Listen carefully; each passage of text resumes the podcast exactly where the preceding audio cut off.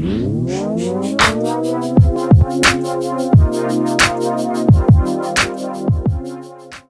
welcome back to the Wire Podcast. I am your host, Ryan McCrary, and today I can't wait to talk about the first game of the NFL season, which happened on Thursday, two days ago.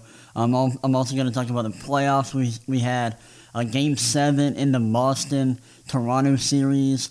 Uh, we also had the Clippers Nuggets Game 5. That was a crazy game. Going to talk about all, uh, all three of those games. I'm also going to talk about some news that just broke uh, within the hour. It's been, it, it's, it's been a crazy week uh, so far. I meant to put this out yesterday, but I got busy with schoolwork. I'm in college, so I'm, I'm pretty busy.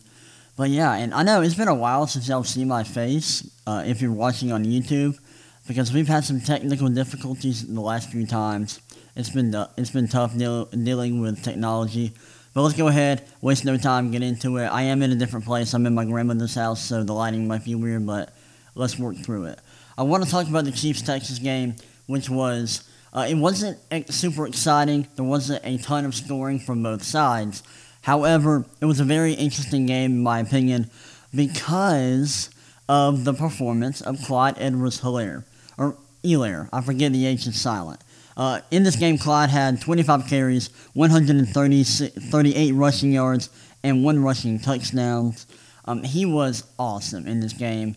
He was really, really good. Um, and everyone knew that he was going to be a really, really good fantasy option. Everyone had their eyes on him because he was ranked in the top 10 um, among eh, among all um, all NFL players in terms of fantasy. Um, and and he, I mean, he just he was so good at LSU last year. He got drafted by the Chiefs with the 32nd pick in the draft. Um, and he came in and he showed that he's a stud last night. Now I know the Texas defense isn't great. I completely understand that, and that's a fact. Their defense is not very good, uh, but I was still very impressed by what I saw from him. Um, I mean, the Texas the Texans defense was just awful and even worse than I ever thought. I mean, they were they, they were missing tackles. Um, they couldn't stop the run or the pass. They were just overall just pitiful against the Chiefs, and that's kind of to be expected. But they they were like a whole nother level of bad. Um, I mean, they, there were there were plays where uh, Elaire was like not even he wasn't even getting touched uh, up to the line of scrimmage, and he had humongous holes to run through. And that just can't happen. Because Clyde, although he isn't very explosive and he's small, he's super, super quick and agile and shifty. So he's going to hit you with a juke and create space and just just get you off of him um, with his agility. Um, and that, that's really how he causes damage in the run game. I was surprised that he had zero catches, and I don't even know if he had a target. No, he did have a target, uh, but it was like a screen. It was like the play was dead. It wasn't gonna have like nothing was gonna come out of it. Uh, but he really didn't get any like legitimate targets in the game. It it was pretty crazy because that's one of his bigger strengths. He's a great route runner. Um, was kind of what he one of the one of the primary reasons why he was drafted so high is because he was an elite route runner and pass catcher in college, and we just didn't see much much from, we didn't see much of that from him um, in Thursday night's game, which was interesting. Uh, but he had 25 rushes, and that's pretty insane. 25 rushes, and, and on Thursday night, the Chiefs had 34 total carries. So I went and looked at they like what what was the most carries Damien Williams got in a game last year. And so he in a game against the Titans last season, Damien Williams had 19 carries. That was the most amount of carries he had gotten in one game um, all all year long last se- last season, or at least in the regular season. I didn't look in the playoffs. Um, in that game, the the Chiefs had a total like for the for the team had 25 total carries and Clyde matched that last night. Now, my one question about Clyde coming into the year was if he was going to get the necessary volume to be like a legitimate fantasy option. Yeah, he he definitely is going to get the volume, especially if he's going to have that kind of volume um, that he did that he did against Texans consistently because he had 25 carries. That's a lot for a Chiefs running back, especially considering that they run a pass heavy offense with Patrick Mahomes. Um, so I was surprised to see him get 25 carries. Um, I was really, really shocked. They ran the ball a lot, the Chiefs did. I mean, they ran the clock all the way down to like the final seconds all, all game long. Um, they didn't score a lot. I mean, they scored 34 points, which is a lot. But I w- they didn't really score um, all that often because they were running the ball so much, and that was that was very surprising to me. Um, I, I will say this game was a little boring because the Chiefs were running the ball so much. Um, so there weren't there weren't a lot of big plays. There weren't a lot of like Patrick Mahomes didn't throw like three bombs in this game. Uh, but it, it's it's interesting to see the Chiefs run um, so much because if they're going to be able to run the ball eff- effectively all year long, now they're not going to be able to run the ball like they did against the Texans because not every team is that poor defensively.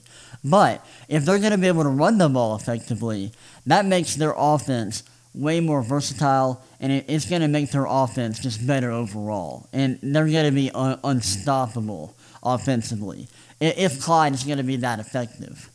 Um, I will say the Chiefs' defense surprised me too. They played extremely well, especially the rookie Sneed. He had an interception. It was an easy interception, but still, nonetheless, it was an interception. Um, you know, Deshaun Watson was trying to trying to make a big play happen. Um, he held on to the ball too long. Tyrann Mathieu hit him as he threw it, and Sneed got a free pick. But Sneed had a good game all, all like he he just played really really well in that game. Um, he played really well outside the numbers, um, and KC put a ton of pressure on Deshaun Watson. That was a huge thing I noticed. Um, well, it's not. It wasn't hard to notice. Like Deshaun Watson was running around like a chicken with its head cut off the entire game because his offensive line is terrible. And Tytus Howard, God bless him because he struggled in that game. And I mean, Tytus Howard is a, great offensive tackle. That's fine. Um, but Bill O'Brien's got to help him out because he was leaving him on an island against Frank Clark all game. And you just can't do that. Um, that's not acceptable. And, and just time after time, Frank Clark was beating him outside and putting pressure pressure on Deshaun Watson. I'm sitting there watching the game like, okay, are we going to see any adjustments? Because at this point, you're going to have to put two guys on Frank Clark or make some sort of adjustment because Tytus Howard cannot handle his assignment. You got to make adjustments. Bill O'Brien didn't.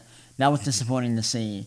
And Deshaun Watson looked miserable out there. I, and I honestly wonder if he regrets signing an extension right now. Because after that game, he's got to be thinking, like, dude, like, what are y'all doing out here? Like, this is a terrible supporting cast. You're not putting the pieces around me that are necessary to win games. I wonder if he's like, maybe I shouldn't have signed an extension. Um, I do want to talk about KC's offense a little bit more outside of Clyde. You know, Mahomes was really good. He had two. Uh, he, he threw. He completed 24 out of 32 passes, had 211 passing yards, three passing touchdowns, with a QBR of 90 and a 123.3 passer rating. He was good. Uh, they didn't throw the ball like a ton down the field. They didn't have a ton of big plays, uh, but watching what they're able to do in the run game and the pass and what their defense did, I was really, really impressed. And now, now we know the Texans are just not in the Chiefs' atmosphere in terms of talent um, and how good they are, uh, which we already knew. Um, I feel like I'm, I'm, I feel like the consensus should have been that the Texans were not a great team uh, heading into that game, and now we know. Now, now everything's confirmed. The Texans are going to probably be pretty bad. Um, they do miss DeAndre Hopkins a ton. Um, there were a lot of drop balls. Um, they don't really have anybody where you can trust them in a contested situation where, like, if they're being double teamed, they don't really have anybody who can who can just make a play on the ball and win that battle um, when they're double teamed. They just don't have have anybody like that. Um, and they did with DeAndre Hopkins, and now that he's gone, they just don't really have any reliable target on the team. Um, and and like Brandin Cooks didn't play much in that game. Like he didn't. I think he. I don't even know if he played at all in the second half. Um, and so that trade looks really bad. The second round, them trading a second round pick for Brandin Cooks, that lo- that looks really bad right now. Um, I will say David Johnson, he had his moments, um, but he he's not going to be good enough um, unless he just per, just performs super well all year. Uh, I don't think he's going to be good enough to you know um, make up for what they lost in that Hopkins trade. And so now we're, we're seeing the results of everything that Bill O'Brien has done over the offseason, and it looks bad. Um, they're going to be pretty bad. You know, last podcast, me and Thomas, we talked about each division. We had the Texans finishing third, and it looks like that might happen. They just they don't they don't have the supporting cast necessary to win. Like I said earlier, um, Deshaun Watson just has very little protection. Um, doesn't have any reliable targets. Like his his his most his most reliable target is like either David Johnson or um, like uh, like Akins and who's the other tight end? They have a few tight ends, but I don't. I'm not a huge huge believer in Will Fuller. Brandin Cook struggled last year. He's been dealing with concussions. Um, I didn't realize Brandin Cooks was 26 years old. I thought he was closer to 30. Like I actually thought he was 31. Uh, but he's a younger guy, but he's been dealing with concussions. He was not very good last year. Um, it's a rough situation in Houston, and I feel bad for Texans fans. I, I really, really do. Because um, they're in a very, very, very rough spot right now with their team. Um, and they got a lot of improvements to make. All right, let's talk about Clippers Nuggets. Game 5. What an amazing game. Actually, both playoff games last night were really, really good and, and entertaining. Both came down to the wire. Uh, Clippers Nuggets uh, Nuggets actually stole Game Five. They forced Game Six. They won 111 to 105. Um, and it didn't turn like the start of this game was not really good for the Nuggets. Uh, the Clippers got out to a big lead. Kawhi was killing the Nuggets. Um, he was dominant to start. Um, he was really dominant all game, but to start off, I mean, he was on fire. The Clippers were forcing turnovers, putting pressure on the Nuggets, and they got out to a big lead. Um, and the Clippers were ahead by a lot for a majority of the game. And then in the second half, things clicked.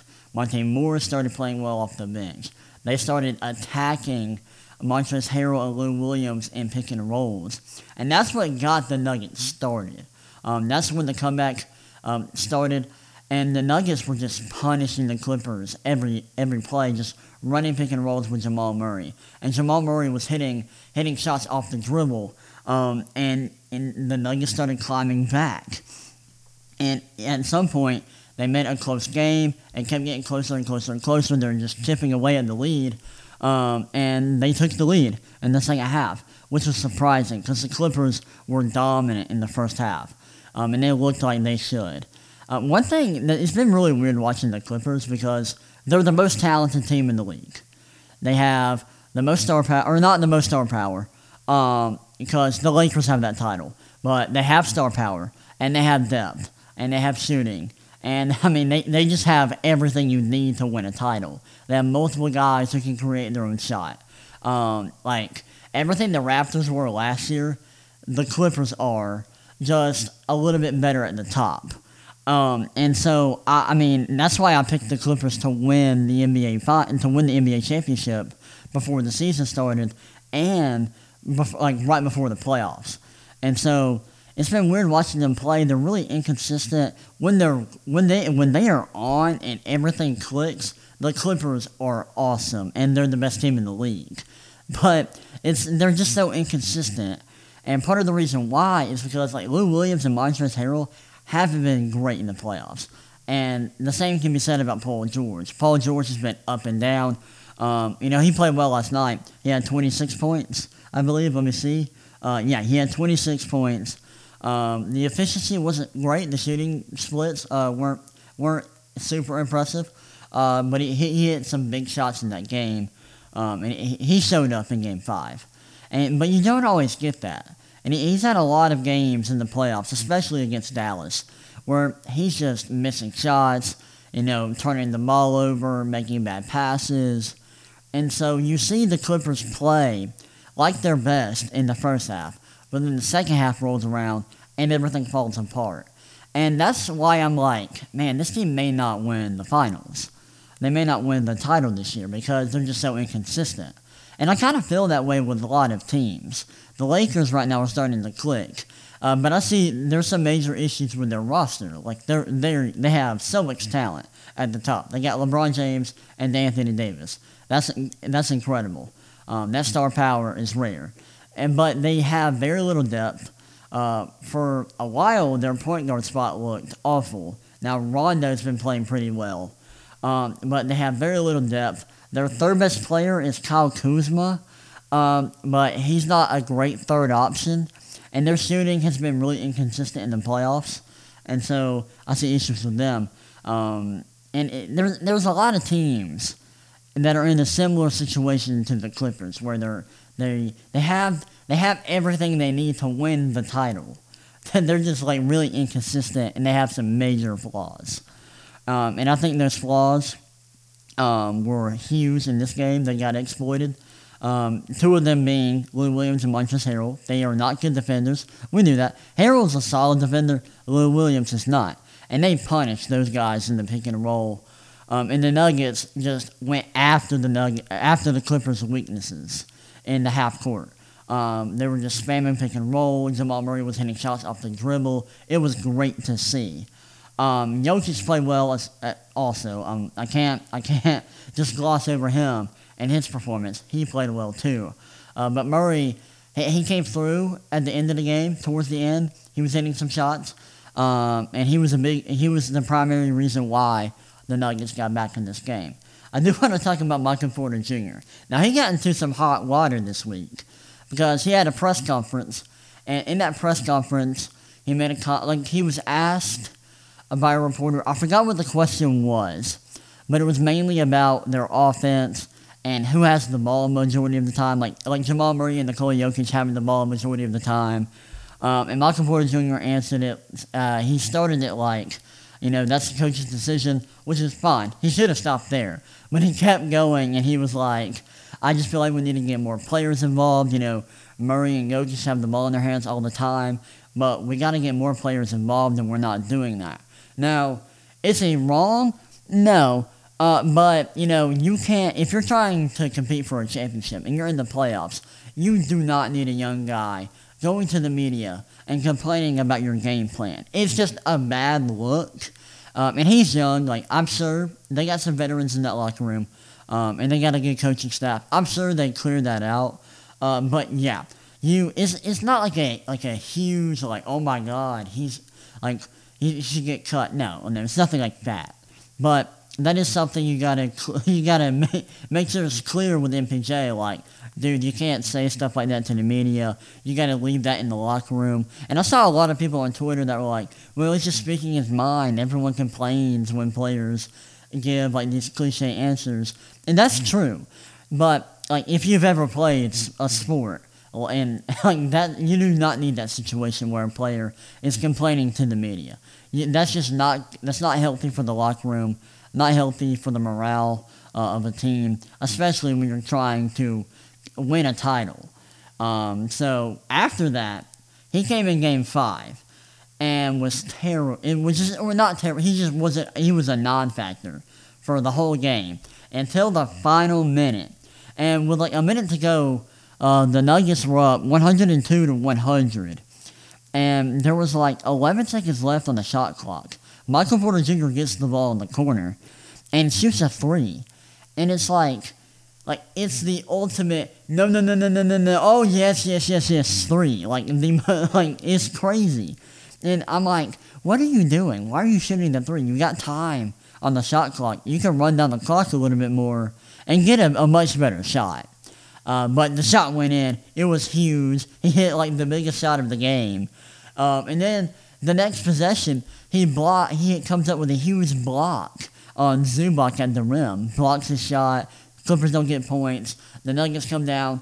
They take. They uh, get more points. Go up 107, 100. The game's over. They win. They force a game six. It was crazy. Um, and I, I, mean, it was wild because Kawhi Leonard and Paul George both uh, showed up. Um, they played very, very well. And when both of those guys show up and play at a high level, you're usually going home. Um, but that didn't happen last night. Nuggets forced a game six. That'll be interesting. I honestly forgot uh, what I had predicted for this series because I did have this series happening. Um, but I, I forgot what I predicted. Oh well. Mm. I'll have to go back and look and see. I'll be interested because I I don't think I did I don't think I said five games. I think I said six, uh, but I might be wrong. Now let's talk about Toronto, uh, the the Raptors Celtics game seven, because that was awesome. I was looking forward to this. Uh, created some DFS lineups for the game. Didn't win any money. So sad. Uh, but it was a, a good game. Really interesting because no one at all, like no one, shot the ball well um, at all in this game.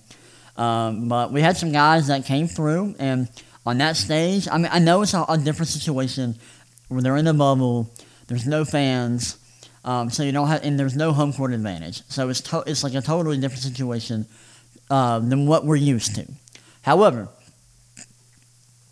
we saw some very good performances, mainly by Boston's young guys. Jayson Tatum, he was awesome in this game. Uh, the, shooting splits, like I mentioned earlier, they weren't good because no one shot the, the ball well. However, he, he came through, had 29 points in this game. Jaylen Brown, he had 21. Um, both of those guys were awesome, um, and they came through when Boston needed it. Because not a lot of not a lot of guys had great games. Uh, because in, in in Game Seven, defenses get tighter. Um, the pressure is just turned up to 100, and so you're not going to be able to get easy shots in a game seven. Um, like it's a it's a win or go home situation. So guys are going to be going all out in that game, um, and so th- that's no surprise. But I mean, it was just huge to see Jayson Tatum play the way he played with the expectations that we have um, as the NBA community. And I, for one, have huge expectations of Jayson Tatum, uh, and he, he, came through. Um, and he played he played like he's supposed to in a game seven. He played like a star. Um, and, and and I think he's ta- I think he's got star talent, and so it was awesome to see him play the way he did. Uh, VanVleet, he had a big game, hit some big shots off the dribble. One guy I want to talk about is Pascal Siakam.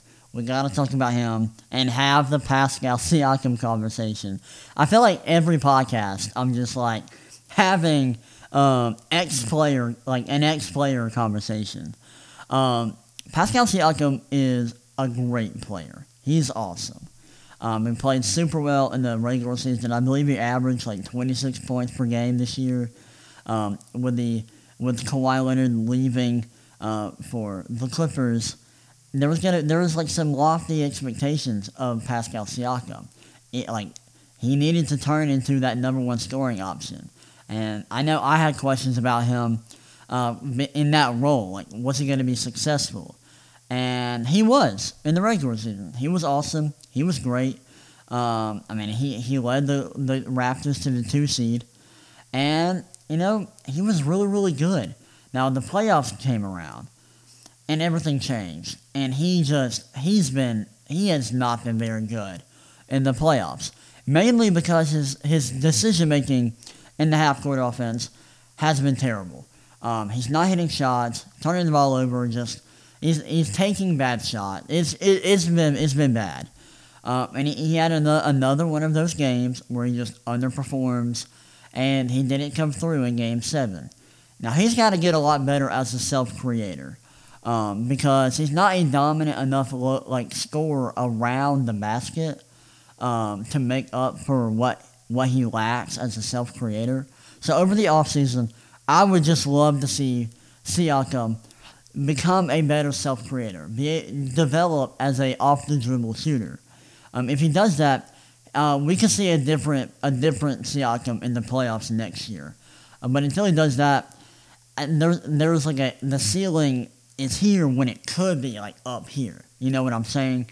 Um, and so I just want to see him get better, improve as a shooter, as a shot creator, uh, because if he does that, he, he, he can be a really really special player, and he can take he can take that next step towards being a legitimate star. And right now, I just don't know if he's ready for that. You know, player stars are made in the playoffs, um, and so that that's where everything. That's where like I like to make. Um, that, that's I, I, take a lot into consideration. I take the like the playoffs are huge in my opinion, um, and so I think how players perform in the playoffs is um, huge, and um, and you know I take it, I take that into consideration when I'm like ranking players and judging players. And so I just like to see Siakam come back next year, uh, be, be a better shot creator, and I'd like to see him perform at a higher level in the playoffs next year. But that's all he's got to do because in the playoffs, um, you know, it, you got to be able to create your own shot in the half court offense, especially at his size, um, and with him not being a dominant uh, scorer around the basket like I mentioned earlier. Um, he's got to get better shooting from the perimeter. So that's something I'd like to see him improve. Um, but I do like shout out to the Raptors and this like shout, shout out to them for everything they accomplished this season. With the loss of Kawhi Leonard, who I believe is the best player in the NBA, there were a lot of questions, um, or at least I had a lot of questions about this team heading into this year. Um, I had them as the four seed uh, before the, se- the season started, and the main reason why I had them falling a bit is because you know they lost the best player in the NBA, and I just didn't know if Pascal Siakam could be the number one scoring option on this team, and if he was going to be reliable in that role.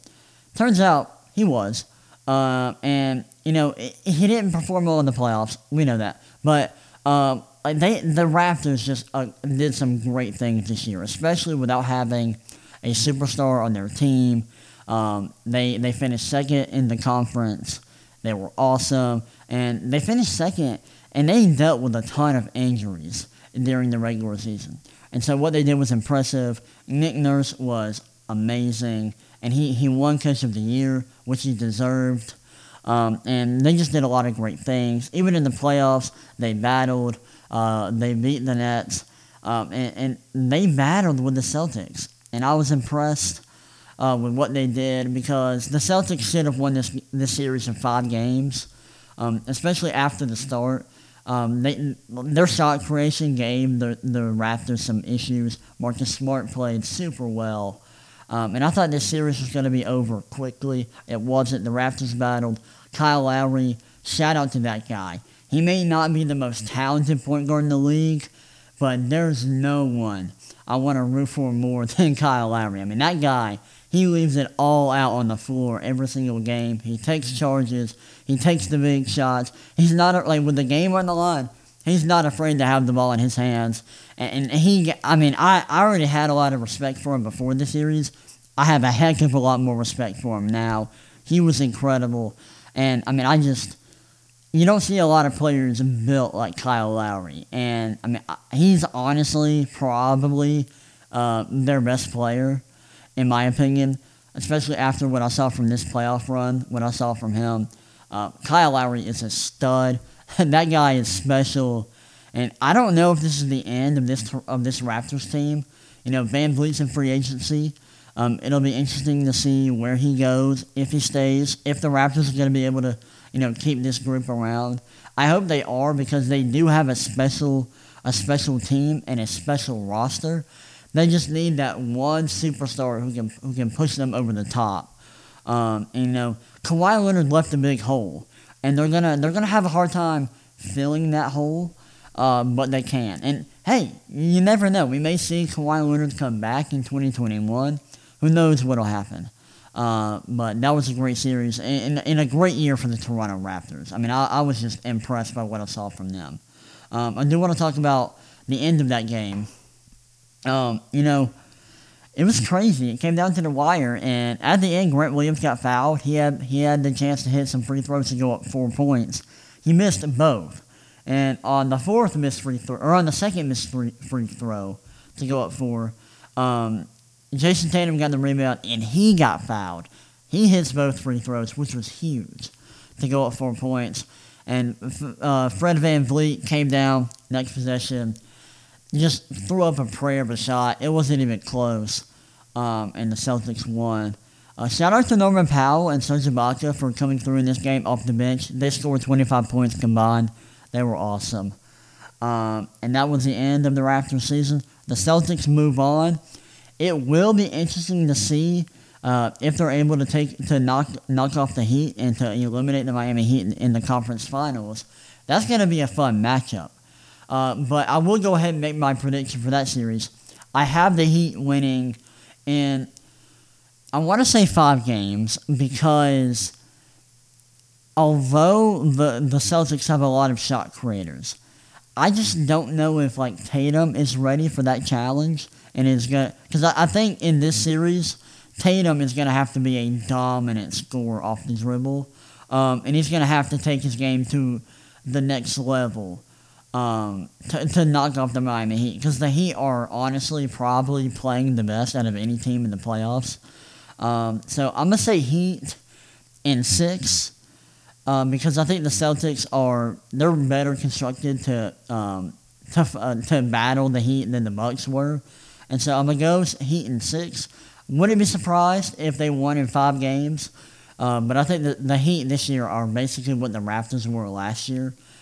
But just their best player is is wor- is a little bit worse than Kawhi Leonard. Uh, but he can he can feel he can play that same the same role that Kawhi Leonard did for uh, for the Raptors. He can do that same thing for the Heat. But yeah, I got the Heat winning in six games in the conference finals. That series is going to be a lot of fun. I'm definitely going to be watching that a lot. Um, but okay, so to finish off the podcast, I want to talk about uh, some news uh, that was that was just released in the last like hour, I believe. Let me see, the last hour, I think so.